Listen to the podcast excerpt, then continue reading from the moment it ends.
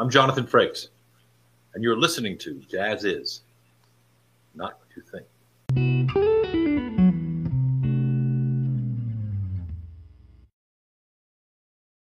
Hi, I'm Michael Fagien here with a very exciting episode of JAZZIZ Not What You Think. You all know him as Commander Riker from Star Trek The Next Generation, Jonathan Frakes. Jonathan is here to talk about Star Trek and some things you probably didn't know about him, including his love for jazz. Hi, Jonathan. How are you? Hi, Michael. I'm fine, man. Well, great to have you on the show. I, like millions of others, I've been a big fan for a long time, and I've seen your acting, your what you've directed. That's my wall. I see it.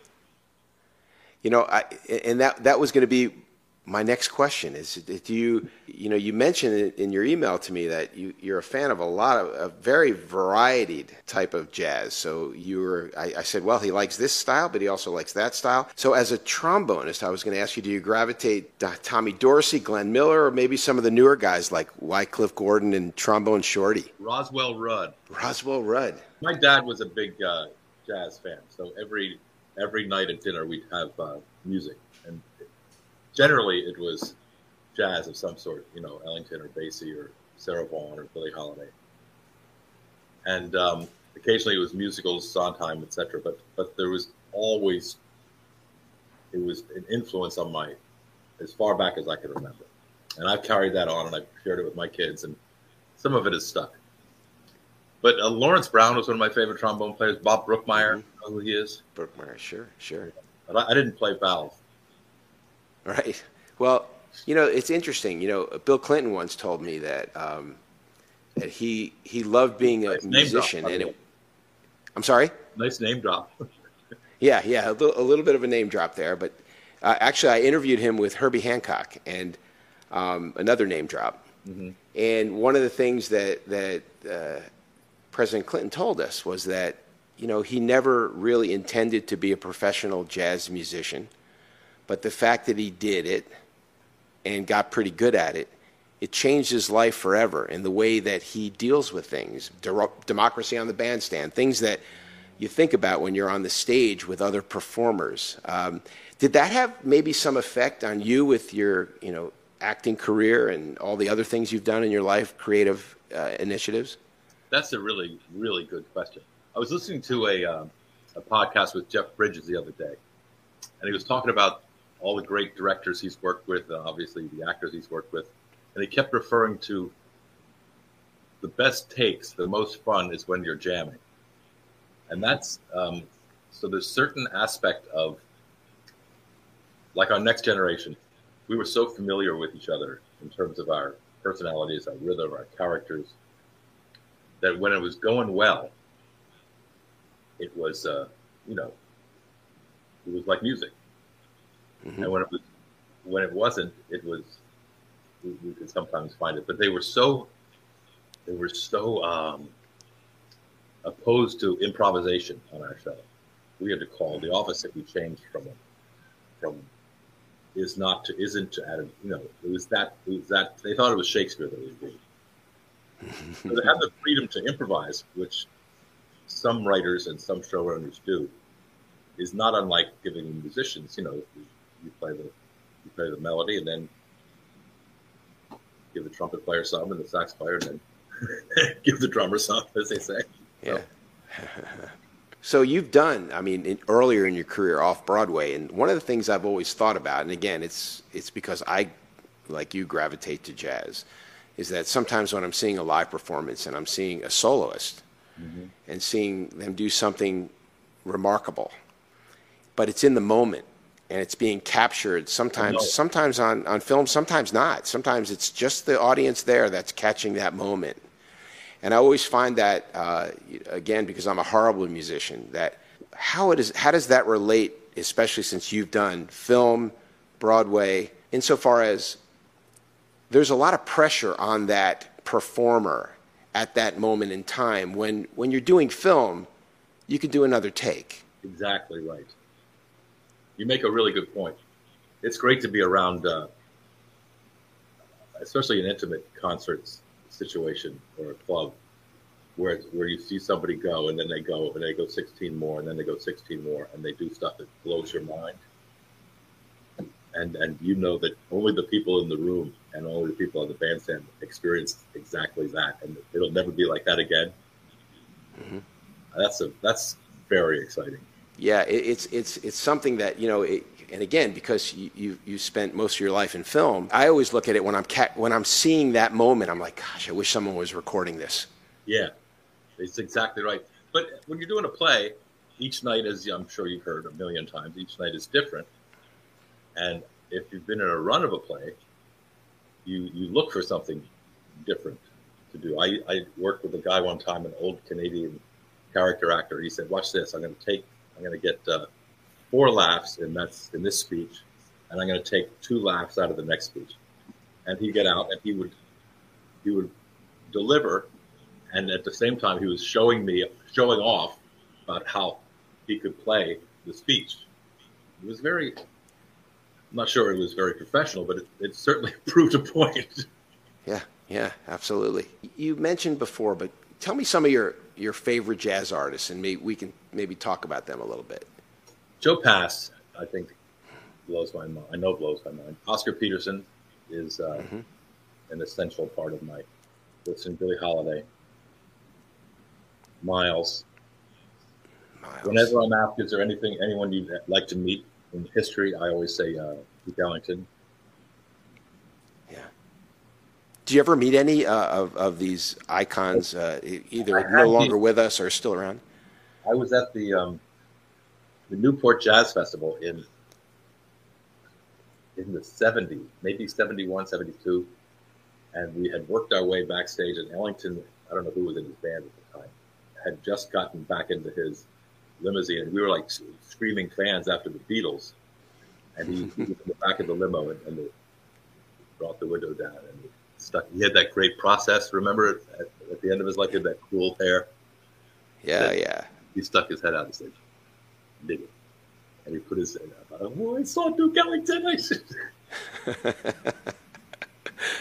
Yeah, yeah. You know, I, I've uh, again, uh, I'm not gonna. I guess I am gonna drop some names here. Well, but, you got to look um, what you look. I mean, I was, I was watching uh, Kenny Loggins. That was your drop yesterday when I was. I opened up the email. I was Like, oh, he, well, he's had some real people on here. Yeah, it, Ken, Kenny. Uh, you know, because most people don't know his affiliation with jazz, but mm-hmm. yet it's as you saw. There's there's a lot of things that he's done with some great jazz artists. Yeah. But the the one artist that I've always been a huge fan of because I loved his eclecticism and his just doing whatever he wanted was Miles. Yeah, and, I never um, understood Miles. I I was a little scared. I saw him once. I do. You know who else I, I should have mentioned who was very big in my house and still with me now is Thelonious Monk, who a lot of oh, people oh, yeah. really really hate. And uh, my wife's not crazy about listening to Monk. Few people are, but the absurdity and the, uh, the, the thinking that goes into his melodies and his rhythms just sure blow my mind.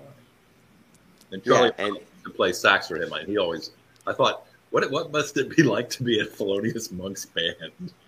yeah, yeah. Well, I mean, Charlie Parker. The thing that you know, a lot of people when they start getting into someone like Charlie Parker, they say, well, the the innovation. You know, we hear a lot of things today, and if you go back and listen to the earliest recordings of that style, you say, well, jazz didn't sound like that before that recording, that album, that artist. And, you know, things like Jazz with Strings, uh, the first Jazz with Strings album, Charlie Parker. I read his um, a biography of him last year, and what a fascinating life. But also, yeah. Charlie Parker was one of those players where you, it was like Oscar Peterson or Art Tatum. You, you didn't believe that people could play the instrument that fast or that cleanly or that they couldn't fit that many notes into that small amount of time. The, uh, the music sounded and techniques of other musicians were different after that artist arrived and did their thing. Yes, and they uh, influenced and I, everybody around them. Yes, like you can't say, like for instance, if I if I write a piece and I say how much I love Michael Brecker. Uh-huh. I'll get a lot of mail saying, well, you know, how come you didn't mention Coltrane? Well, of course, when you, you realize that he was so influenced by Coltrane, that of course, by me- mentioning Michael Brecker, you, you, you can't help but acknowledge Coltrane. So Any albums that are ones that you keep going back to that you just can't stop listening to?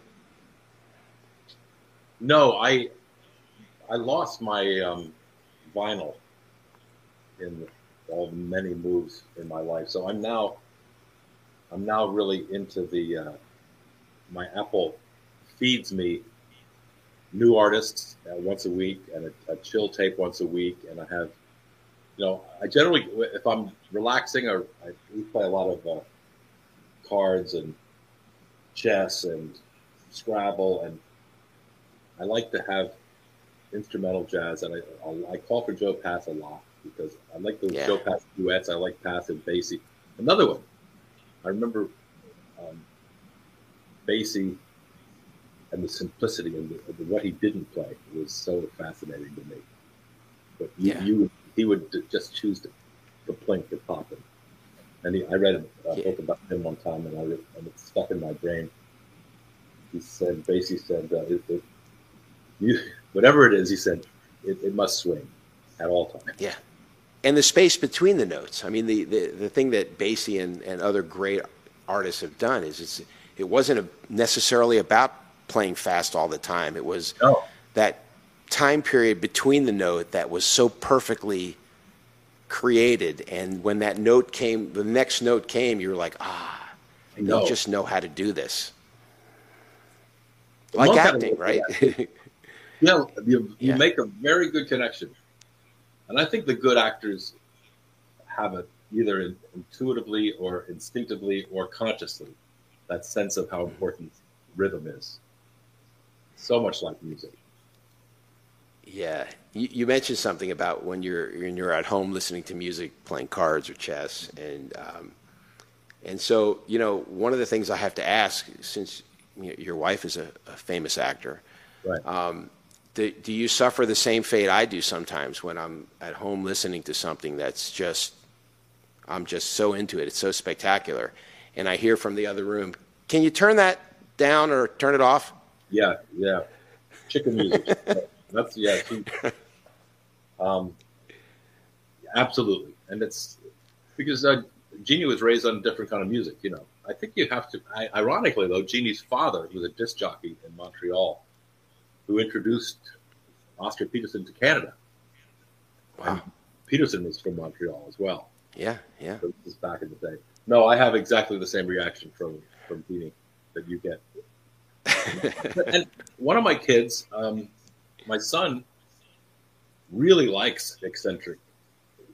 What's the name of that band now? Um, I was going to say Stinky Puppy, but it's uh, oh, uh, Snarky Puppy. Snarky Puppy. He loves. Yeah. He turned me on to yeah. that. And uh, well, that have you checked them out? Because the concept is very interesting on what Michael it's a little Lee, weather reporty, isn't it? Well, it's it's a little weather reporty, contemporary jazz back in the '80s kind of yeah. thing. But but the thing that they do that's really fascinating, and you'd get a kick out of it, I believe, if if you check them out, is they have a relatively small audience with maybe a dozen or more members in the band and maybe 25, 30 people in the audience, all wearing headphones. Really? And and basically listening to as if they're in the studio, every nuance of what's happening during that sort of live date, if you would. Oh, and it, no it's pretty. It's pretty fascinating. Uh, it's it's a it's a it's a production for sure. And that's what and, their that's what their concerts are. Are the ability to be in the room with them. Well, that's kind of their shtick, if you would. But uh-huh. they do festivals as well, where that type of environment is you couldn't do it. But right. if you check out some of their videos where they're doing that, that's really their forte and what they've done better than anyone else. It's sort of it's kind of like a, I don't want to say an instrumental Steely Dan, but you have all these phenomenal musicians like they're in the studio and you're there with them with the headset on, grooving. That's a really cool idea. I, I you know, I, I, I'm fascinated by it to the point where I actually thought about, you know, should we be doing these things? In fact, I've talked to some, a lot of musicians about, you know, shouldn't we be doing more of this, especially now that we do so many things virtually? And, yeah. uh, you know, there's the, you know, the, the talent out there is just immense. There's so many just phenomenal musicians that if you can connect them using technology that we have today and introduce that concept and, and do a lot of recordings like that, you know, I, I think I think Snarky Puppy's onto something, and I, I, I can only imagine that someone's going to try to, you know, emulate, copy, whatever you want to call it, this style that they do. That's really clever. I'm in, I'm intrigued by that. So you're check out a mix. couple of their videos. You're essentially in the in the mix with them in the in the studio. You're, you're right there. You're right there with them. You're sitting right. You're almost. It's almost like you're on stage, but they usually do it in a large room. Uh-huh. Uh, sometimes a recording studio, but large, so that you can have you know an audience. Uh, and, and they're and they're they're they're great musicians. And and yeah. the thing that's really interesting that appeals to a, a younger audience is there's there's that high tech weather report sort of session player thing happening, but there's also the jam band kind of thing happening at the same time. Like Phish. And like like a Phish, which which uh, for those that don't know that uh, um, Jonathan played on a Phish record. In fact, if I, if I recall the stats, that was the best selling studio album that they've ever done. They did so many live records, but that was their best selling studio album. And your track is is about as avant garde as it gets for a jam band. Can I tell you the story? Sure, I'd love to hear it. So, I used to live on Lookout Mountain, Hollywood, and my next door neighbor was a uh, music producer named Paul Fox, who did uh, Bjork and Jakob Dylan, REM, and Phish at one point. And the guys in Phish would come up and rehearse in this building that was between Paul and my house. And uh, they were also trekkers, as it turned out. Mm-hmm. So, and they knew I played the trombone. So they invited me to come to the studio and play with them.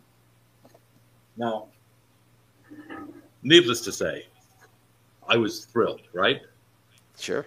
But I get to the studio, which is out in the West Valley somewhere, and they put the charts up, and I'm and I'm I'm good. I've never been a great player. I was good, and this by this point in my life, I had stopped practicing. So my embouchure was gone.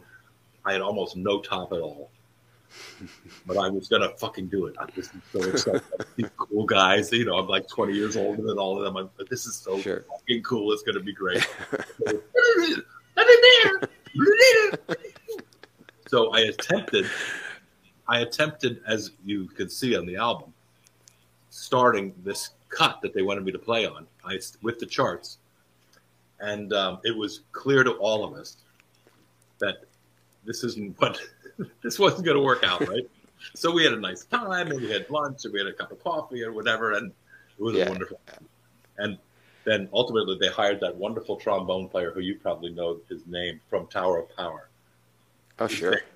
Anyway, so he did the, yeah. he did the session, but they were so nice and so so fanboyish. This house that I lived in had a mailbox that was uh, you've seen them. You've seen the ones that look like a trout. This was a, a mailbox that was looked like a, a, a, cow. It was white with black spots. You've seen that. Yep, yep. But it had been hit by a lot of cars trying to park, so it was dented and kind of beat up. So they took the outtakes of my failed attempt to perform this song on the uh, Hoist album, and they put together. It's, it's like a 29 second cut on the on the record, um, right. and they called it Riker's Mailbox. And then Paul gave me, which I have in my house in LA, a uh, a gold album or a platinum album, I think.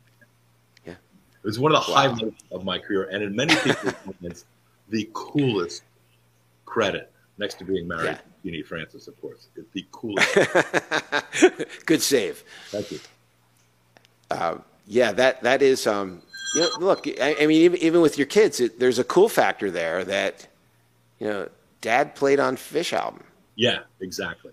And then we came up to Maine, and Jon Fishman was in the next town over, and he was buying this farm. Titus Welliver's old painter who bought this farm, and Genie was looking at the same farm. So we were out there after he had bought it. He was thinking about moving back to Vermont.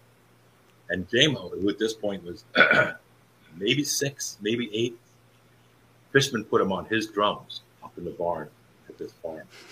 I got pictures of Jamo playing Jon Fishman's drums Oh, there's great. a lot of lot of uh, Phish in there. You know, it's funny because I, I have uh, I have kids that are as old as 31, and I have a four-year-old, and and there's something about their, you know, they. When I do these podcasts, my 13-year-old, she wants to know is, when are you going to interview Paul McCartney? Oh, really? 13-year-old. my 13-year-old. That's fabulous. Yeah, and uh, but that that's great. That you, so, any of your kids you, musicians? When are you going to interview Paul McCartney? Um, hopefully soon. Uh, you know, one of the things I want to talk to Paul about is because every question that could ever be thought of have, has already been asked to Paul a million times, and he's tired of it. But I'd love to talk to him about uh, the plethora of wonderful jazz interpretations of Beatles songs. Yeah, that's uh, and s- some of them are just spectacular. I mean, I, I, wouldn't say they're better than the original, but I, what I would say is that some of these artists, musicians, they're so creative yeah, on how to approach a Lennon and McCartney tune. I'm trying to think of um, Norwegian wood that they just crushed. I, I think the uh, Diana Krall covers some Beatles songs too, doesn't she? She does. The, the one, the one that sticks out for me, um, that when I got, I'll set it up. When I got this record, I was like, I cannot believe an artist of this caliber is doing a whole album of, of covers and it was actually Pat Metheny yeah. who did an acoustic guitar solo album of covers. And what was amazing about that album, and as I, I, picked it as my favorite album of the year that year, is that he is one of the few artists that can take, you know, a, a, the Association, the Beatles, Simon and Garfunkel, and make the tune his own and talk about the space between the notes and when to come back in. Yeah.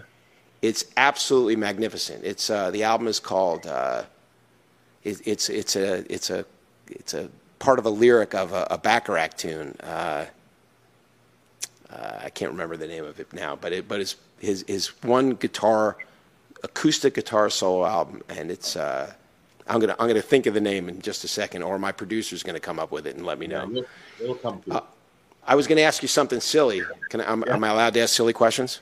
I wish you would. Okay, is is is the trombone your organ? it used to be. I used to. I I, uh, I, was doing a a mini series called North and South with my beautiful wife uh-huh. Jean. And sure. We were shooting in Natchez, Mississippi, and uh, we would meet on Friday. We'd meet at this place called Under the Hill, which was a bar down by the Mississippi River. And there was a trio of, uh, it actually was a quartet, and a sax, a piano, bass, and drums. And they played every Friday night, I think, or Thursday night. And eventually I got the guts to ask if I could sit in. And I used to, I used to play, don't get around much anymore, summertime, mm-hmm. and maybe one other number. And and I sat in with the band, and Genie who I was flirting with and falling deeply in love with, would sit at the end of the bar and watch me play. So we were down there for eight. So it worked. Well, in a way. And then the guys said to me, you know, if you want to, because in North and South, I was like number 103 on the call sheet. So I was, you know, I was on hold a lot. and she was one of the stars. So, so the band said, you know, we, we get other gigs if you'd like to join the band. We play in Jackson and Hattiesburg and Natchez. And to me, I thought, oh my God, this is like, this is really a dream. Is there any way? so I said to Genie, I said, I'm, I'm thinking about joining this band. What do you, what do you think? She, she shook me, I guess, and told me, you know, remember the old joke that the uh, definition of a trombone player no, an optimist is a is a trombone player with a beeper. That was the old. I, have not heard that one, so that's great. Well, um, tell me about tell the audience about sunspots because I, I actually I really I'm assuming sunspots was kind of take off on the ink spots. Yeah, I think um, that was Brent's clever wit, just like the title of the album, "Old Yellow Eyes" is back. Old Yellow Eyes, I loved it. Um, so it was it was you and, and some other members of was, Star Trek. It was LeVar and Patrick and Dorn and myself. And Patrick did uh, that beautiful uh, speak talk of "It's a sin to tell a lie," uh-huh. and we sang a little harmony, and it was recorded. Brent's a brilliant tenor and a wonderful singer, and love. He does a he does like a Vegas style show on the Star Trek cruise. He is a he's yeah, the real. Wow. And, wow. But very very very traditional. A lot of um, a lot of standards. A lot of uh, like American Songbook kind yeah, of yeah, American Songbook exactly. Rodgers and Hammerstein, all that stuff. Yeah. And so he invited us to do this, and it happened that it was in LA, as you probably know, it never ever ever rains. But it was a rainy, rainy night. And it was pouring down rain. So we had hats on and we had raincoats on, which felt sort of un LA. And we were just, you know, we knew each other because we had been working together every day for, for years. But this was such a different thing for us. Mm-hmm. And it's all of us still hold it as one of our fondest kind of intimate friendship memories. And that record, which I thought was wonderful, is either out of print or hard to get or or something. It seems very weird to me. I do convention yeah, I, I, with him, and he, he, he should have copies of it at his desk. yeah, I, I remember the, there was a controversy about that where it was released in Germany first, but it, he did, uh, Brent didn't approve it, and then it never got or went out of print, like you said in the U.S. You know, um, I'm gonna I'm gonna name drop again. Um, uh-huh. I owned a jazz label in the Verve Group back in the '90s. Wow. And uh, my my partner uh, is you may know guitarist Lee Ritenour. Oh my goodness! And and and Lee and I had this wonderful label, and we had our third partner was a very well known uh, record label exec named Mark Wexler, and um, and we had this label, and we signed everyone from you know neoclassical to smooth jazz to Al Jarreau. Right. And um, it was a Verve. I was looking. Was it called Verve? It, it was a. It, yeah, it was in the Verve group. It was called IE Music, okay. and what was what was kind of interesting about the label is obviously Verve didn't need us to sign jazz artists. Right. But because of because of our relationships, Lee as a producer, Mark as a, a exec, and me sort of on the media side, um, we were able to attract a lot of really good talent, and we also knew how to market those records.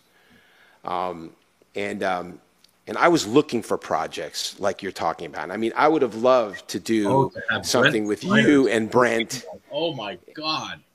And the I mean, it, crossover, the cashing in. It is. It is because we're always looking for a new audience. So yeah. you, you take, you know, your audience and you say, well, here's something. I want to introduce you to something new. You playing, Brent singing, a couple other members. You know, you know, we've seen a lot of actors that have become artists, you know, rec- recording artists. I mean, uh, most recently that was surprised everyone, and it, some arguably say she's good or not so good. I actually think she does a pretty good job.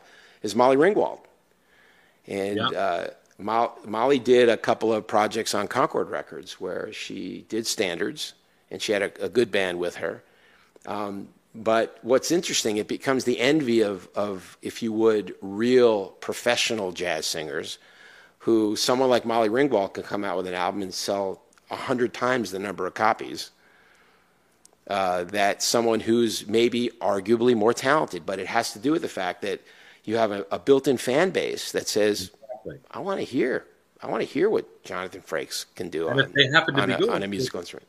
It's all about yeah, and if you're good, then that's that's that's a bonus. Um, and, who's and, on my who's on my playlist whenever it, it, plays my favorites over and over is uh, Hugh Laurie who sings all those wonderful. Hugh Laurie, sure, sure, yeah, and and you mentioned Jeff Bridges. Jeff um, Bridges, um, there, he plays all the time, and the guy from um, from Newsroom, Jeff Daniels, also has a band. He and his brothers. yeah, I actually I had a whole list here of uh, of of artists uh, of of basically uh, movie stars who became. Uh, well, the first thing, there are a lot of jazz artists played in movies. I mean, you, you, Sinatra is certainly the one that comes yeah. to mind. But um, you know, Peggy Lee, Louis Armstrong, Dexter Gordon, uh, Julie London, uh, you know, Harry Connick Jr. has been in a lot of movies. Uh, but then the other way around, um, you know, we have, I, I, believe he's your friend, Seth MacFarlane. He's actually who, a very good singer. Yes, yes, and, and, and, he, and, it, and he, he, is supporting live. I mean, his. Uh, I, I work with him on Orville. He always hires whole 82 85, 90 piece orchestra to score his movies, and very few people still do that. He's a huge supporter of, of musicians in, in LA. He's like Brent, though. He Yeah. is an old school American songbook crooner. And he's But- got the croon down. I mean, it's it's not he's not trying to do something that he's less capable of. He's quite capable. He's a little Bublé, Uh, he's a he's Bublé-ish. Bublé-ish. He's funny. yeah. You don't look Bublé-ish, but he's Bublé-ish. Yeah, yeah. Well, and and Michael Bublé, you know, it's funny because early, in his early days in Reprise, you know, he he kind of, you know, there was a sort of people were a little too critical of him. They said, you know, he's a Sinatra wannabe. It's you know, bar mitzvah jazz, whatever. Yeah. Um, But he actually came into his own, and when he started writing his own music, people then stepped step back and said, ah, "This guy's pretty talented." He and pretty uh. I, and he does a great show. I saw his show live, and I was very impressed with him. Yeah, yeah, it's uh, the um.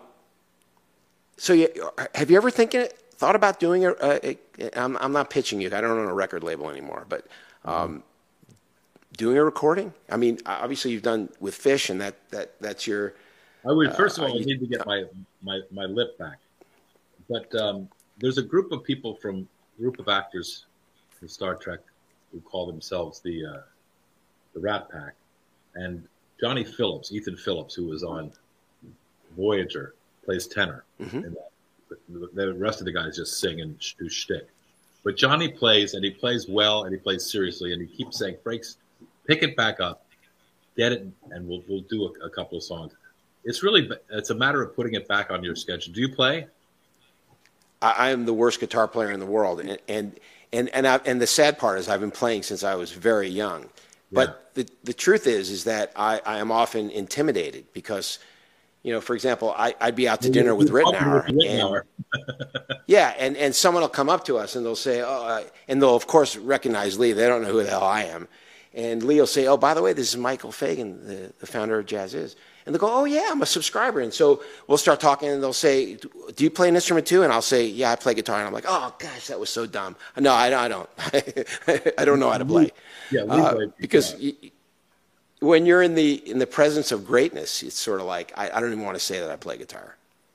Yeah, that's the way it was on Star Trek when, um, in the first season, uh, Maurice Hurley, who was one of the showrunners or one of the head writers, took me to lunch, and we had a long, maybe a couple of drinks, and and uh, he asked me about myself, and in that he found out that I played trombone, that I loved jazz, that it was part of, you know, as you found out, and so, fast forward a couple of months, I'm on the holodeck with um, Minuet, playing the trombone and uh, I think I was playing. Um, it was another standard. Moonlight becomes you. Mhm. So I could play. I, I, I played it okay, and then they had me playing in ten forward, which was Whoopi's bar on on uh, on the on the spaceship on the Enterprise, and the playing goes a little better. So I I was okay, just like with the uh, Phish situation. I could play a little bit, and when they showed me practicing, I was okay with that. But when the when trombone playing on Star Trek was really good, it was Bill Watrous, Yeah. Wow. who Oh, I guess he's no, he's no longer with us, right? I, I, I think he passed. Yeah. Boy, he was a good Um, I haven't, and and and I- I'll I'll tell you why I think of that. I haven't heard anything from him in years. yeah, and he was in Uh, but McCarthy's band. He was he was in our composer's inner circle, and so he. But boy, he was a good player. I used to see him at clubs in L.A. Today's episode of JAZZIZ Not What You Think is brought to you by the JAZZIZ Vinyl Club. the JAZZIZ LPs are 180 gram color virgin vinyl, and they're sent to you every quarter. They're curated by our editors, selecting some of the best music out today. Go to jazziz.com, click on Join Vinyl Club, and start your membership to the Vinyl Club today. You'll be glad you did. There was only one scene that I remember in Star Trek where you actually uh, you were playing, and, and there may have been more that I forget or didn't see. That you were with Deanna Troi. She was telling you something along the lines, and I actually just found it. This is you were playing the trombone, and she said, "This is a much better way of communicating with you. It's far less confusing than the way you normally speak." Do you remember not- that? I don't, but it sounds very Star Trek, very wise. yeah. So, so, so now that we know you're you're hooked on jazz, um, I, I'm not pitching you here. I'm thinking, you know, with Brent and the other players that you know. Yeah, Brent and John be- Phillips. There, there's something yeah, in there. th- there there could be something really interesting. Um, and, and I'm, I'm a you- probably know some other you know outside I of think Trek, the way to go. some- I think the way to go would be to get um, Seth to put it together because Seth has access to this orchestra at Fox, and, and he's a big fan of Brent's as well. I think that's a really good idea. Yeah, I think I think it'd be a lot of fun, and I think there would be people that are the the thing that I love about that is, you know, you introduce people to jazz. You know, one of the things that I've kind of prided myself on. I've been doing this for forty years, and like you, it, it wasn't my original profession to be a jazz guy. Um, but what I've enjoyed is introducing people to jazz, and while our, our audience isn't necessarily all jazz aficionados, but a lot of them we've turned into jazz aficionados. Yeah. And it's kind of like wine. Once you start tasting the good stuff, it's That's what happens it- with your kids when you play good stuff for their kids. For your kids, it's like your daughter wants to hear Paul McCartney. They know what's good, you know, and it's a, it's a very exciting. I remember watching um, Wynton Marsalis introduce that piano player named uh, I think his name is Joey Alexander. He's like a Sure, sure. Yeah. and it blew my mind. And it blew my mind because he was so young, but it, it shouldn't So have blown young. my mind. It was just, it was a kid who happened to have the chops and listened to the music. His parents raised him on the music.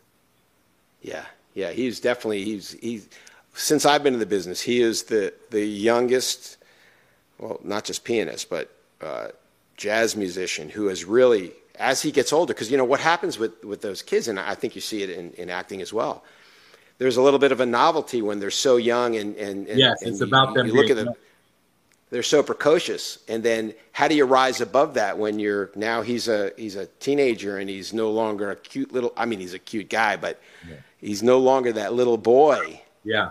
and and and yet he keeps coming out with great music which hopefully will take him for decades to come Yes. because he's that good We have a tradition in our house on the Friday after Thanksgiving when everybody gets together. We go out for jazz night. wow And this year, and, it's always determined by who's in town. This year, up at uh, Herb Alpert's club, reopened that called uh, Vibrato. vibrato Yeah. yeah And we went to hear a singer I'd never heard of. His name was Billy Valentine. Do you know who he is? You know i don't know billy valentine I, i've heard that his name before but it, it seems like you know a stage name um, Yeah, exactly. It- this guy was my age, had a fabulous act, great sax player, great rhythm section. And I thought that, and he's been doing this his whole life, like we have. And he just happened to be the one who had the Friday night after Thanksgiving slot. And we, all of us, my wife, who's not a huge jazz fan, but the kids and their their uh, partners, a great night. And he did a lot of that. Cross, so he did a little Yeah. Bill Withers and all that kind of stuff. But he was a jazz singer who was, I would say, 70, into his 70s, and just had it. And I thought, it's such a it's a tough profession anyway, being a musician. It's Yeah. tougher being a jazz musician. Beyond my proposal for you to do an album with your friends No, what is what is on the horizon for, for jonathan frakes these days any any books you're writing or never- shows you're working on I never wrote a book. That's a, a misnomer. My name is on a book, and I'll Okay. you, I'll reveal to you the painful truth about that. okay I was approached by a publishing company to lend my name to the title of this um, fiction, which I think is a. Uh, never read it, but I, I believe it's sort of a sci-fi thriller. I don't know what it is, but um, my producing partner at the time read the book and she said, "It's okay, go ahead." And, and they offered me money, so it's written by someone else. His name is on the title. My name is on the title. Huge, which is, I mean, it's whoring in the worst sense of the word, but it's it's particularly bad for me because my father, the one who introduced me to jazz, was an English professor, and in addition to being an English professor, was a book critic for the New York Times and for the Cleveland Plain And the idea that I, as his son, pretended to write a book is such an anathema, and I'm so embarrassed and ashamed of being such a whore about making money. But that's always I always try to say, no, no, I didn't write this book. I was just being greedy, and it's a so there's a little candor. No, that's. Uh, I think a lot of people didn't know that. In fact, the um, the uh, my assumption is basing on what based on what you just said is you have no interest in in in writing a book. No, I have no interest in writing a book. I'm happy. I'm very great, grateful that I learned how to direct, which has kept me busy. I, I've just finished uh, an episode of Strange New Worlds, which is the newest of the Star Trek, which is a blast. Wow. And then I'm. And when's that out? They just finished their first season on the air. and Next next season will start probably beginning of the year. I did an entire season of Picard, which is mm-hmm. Patrick's show, in which those of us from his past come back. So season three of Picard has us in it. So I, I got my uh, spacesuit back on. Wow. And I go back up to Toronto. I work on another Star Trek show called Discovery, which is um, 900 years into the future. And I had a series that I was a host of. It was called Beyond Belief Factor. Yeah, I remember that. And uh, Germany is rebooting their version of it, which is called X Factor. So I'm about to go back to LA and do eight episodes of that. So I'm blessed to be busy and grateful to be in Maine currently looking out at the at the sea. And grateful well, so, actually I really I didn't know what this was going to be like, but I because you reached out to my um, my business or my uh, accountant is how Barbara said this to me. I always say, "Oh boy," but for you and for the for the angle, I said, "I'm intrigued," and here we are. Well, thanks. Well, I I, I appreciate that. Thank you very much. The uh, the chance to meet you and get to know more about you, and, and for the audience to know about your your jazz Jones, I think is wonderful. And uh, I really and, uh, we'll, Keep Hope we up. can do this again sometime. Yeah, thank you. Thank you for your compliments as well. And appreciate you being on the show. My pleasure. Thank you. Man. All right. Till next time. Peace out.